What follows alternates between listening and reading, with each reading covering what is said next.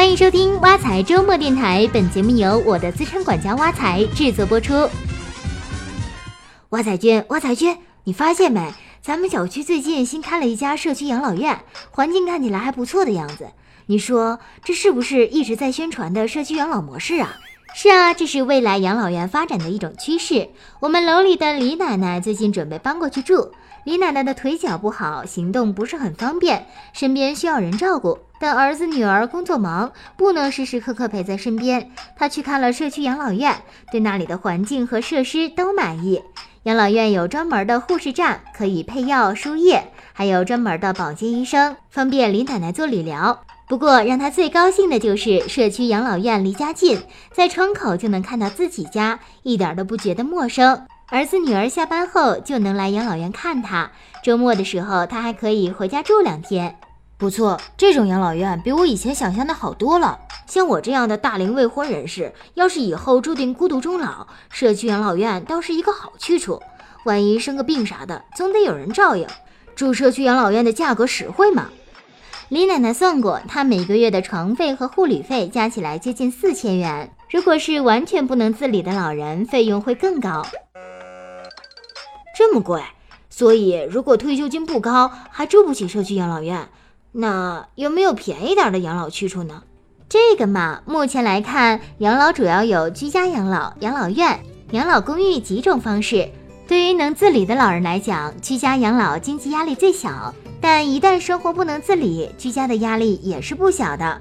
如果没有子女照顾，保姆的费用一般在3000至5000元，另外还需要伙食费和医疗费用。如果选择养老院，公立养老院相对便宜。就目前看，公立养老院的价格在1500元至3000元。不过公立养老院经常一床难求，排队排上几年才轮到床位也不好说。所以有的地区就对可以入住公立养老院有严格限制，比如只接收特困、无保老人，或者是优抚对象中的失能或高龄老人。要是条件这么多，我估计是住不进去了，那就只能选择住私立养老院了。不过目前私立养老院资质参差不齐，条件差的私立养老院你肯定嫌弃，而条件好一点私立养老院收费都很高。4000一个月的养老院不算贵的，5000、6000甚至上万元一个月的私立养老院都很常见。那我去养老公寓怎么样？养老公寓就更费钱了，完全属于高端化产品。现在最大的几家房产公司和一些保险公司开始涉足养老地产，而预定这些养老地产下的公寓，一般需要先交纳一大笔押金。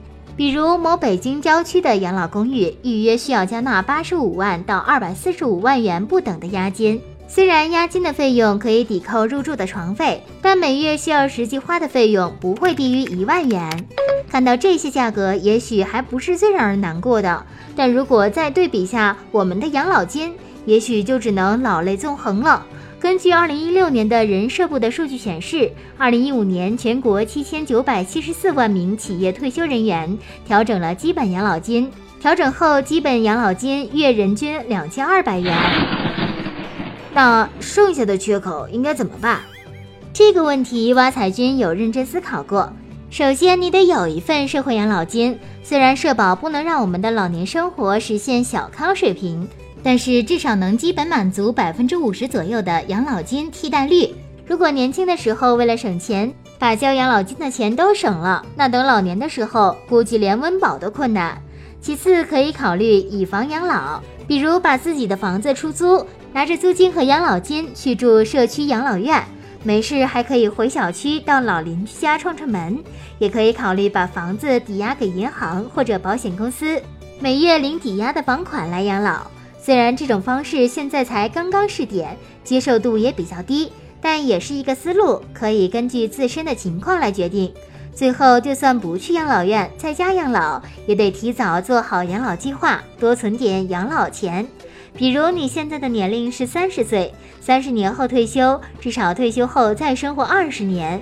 而你预期退休后每月基本消费保持在现在的5000元水平，那按照每年物价上涨率为 5%， 你退休后的每月基本消费大概是 2.16 万多元，退休后再生活20年所需的养老金总额大概是518万元。